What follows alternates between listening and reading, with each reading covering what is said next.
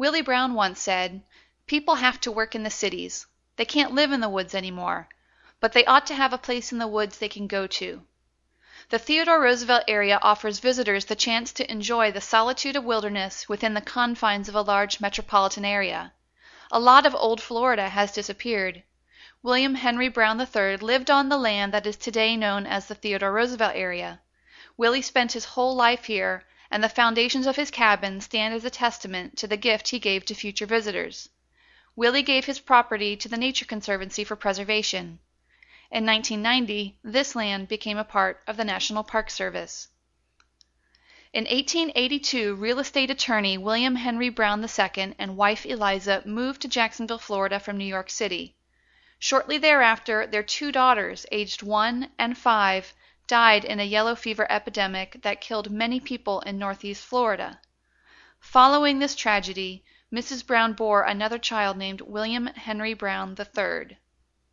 In an effort to safeguard the child from the then unknown cause of yellow fever, the Browns purchased a 600 acre tract of land far from the more populated areas of Jacksonville.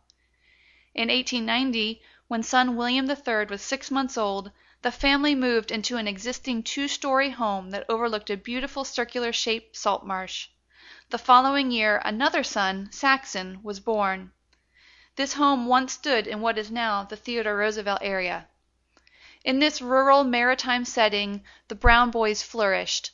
Their mother, a trained school teacher, taught the boys to read, write, and do basic mathematics.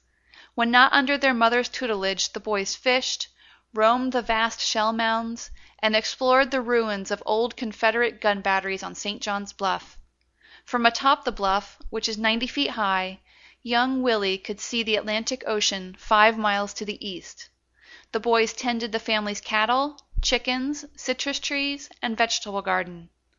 One hundred years ago the property was isolated. At that time the city limits of Jacksonville did not reach this far into eastern Duval County. The nearest towns were Mayport, two miles to the east, Fulton, one mile to the west, and Cosmo, two miles to the west. Transportation to and from Jacksonville was available by catching a river ferry, named the Hesse, which made a daily round trip from Fulton.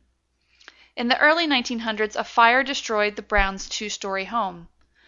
William and Mrs. Brown moved back to the city while Willie and Saxon stayed on the property. The boys built the one room cabin where they would live the rest of their lives. The foundations of this cabin can still be visited along the Willie Brown Trail. On his sixteenth birthday, Willie was given ownership of the property as a gift from his father.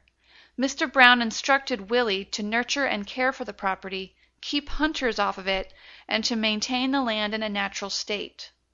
The gift of the property to Willie at such a young age instilled the responsibility and value of wildlife conservation. Willie and Saxon made their living by farming, commercial fishing, running a sawmill, and selling oyster shells taken from the extensive mounds that still dominate the property. They also worked a variety of odd jobs such as landscaping, wood carving, and boat building. In the 1920's both Mr. and Mrs. Brown died and were buried on the property. From their parents, Willie and Saxon inherited an intense appreciation for the land that led to a lifelong desire to protect the natural bounty they both depended upon for their daily existence. Willie lived a reclusive, isolated existence, seldom leaving his property. Water was hand pumped each day from a well, located close to the cabin, and carried indoors in a metal bucket. A single light bulb and a radio were powered by a Model T car battery. This style of low technology dependence seemed to be all Willie needed or desired. Willie demonstrated his love for people by giving away parcels of land to people in need and to those who would value the land's natural beauty. In 1960 Willie gave seven acres of land along Mount Pleasant Road to the Camp Fire Girls organization for a place to build a campground and lodge. During the last years of his life, Willie struggled to keep his property. Though real estate developers eagerly offered him millions of dollars for his property, Willie refused to sell. "Money cannot buy happiness, and this place makes me happy," Willie once said. Willie worried that there would come a time when Jacksonville would be so densely populated and developed that no wild areas would remain where people could enjoy the natural beauty of old Florida. In 1969 Willie Brown donated all his land to the Nature Conservancy with the stipulation that it or any future owner would keep the land in its natural state. Willie requested that the property be named for his hero, former President Theodore Roosevelt. In December 1970 Willie Brown died alone in his cabin, content that he had done everything possible to nurture, conserve, and protect the gift of land bequeathed to him by his father. With his passing, Willie bequeathed his conservation values and his precious gift to all of us for all time.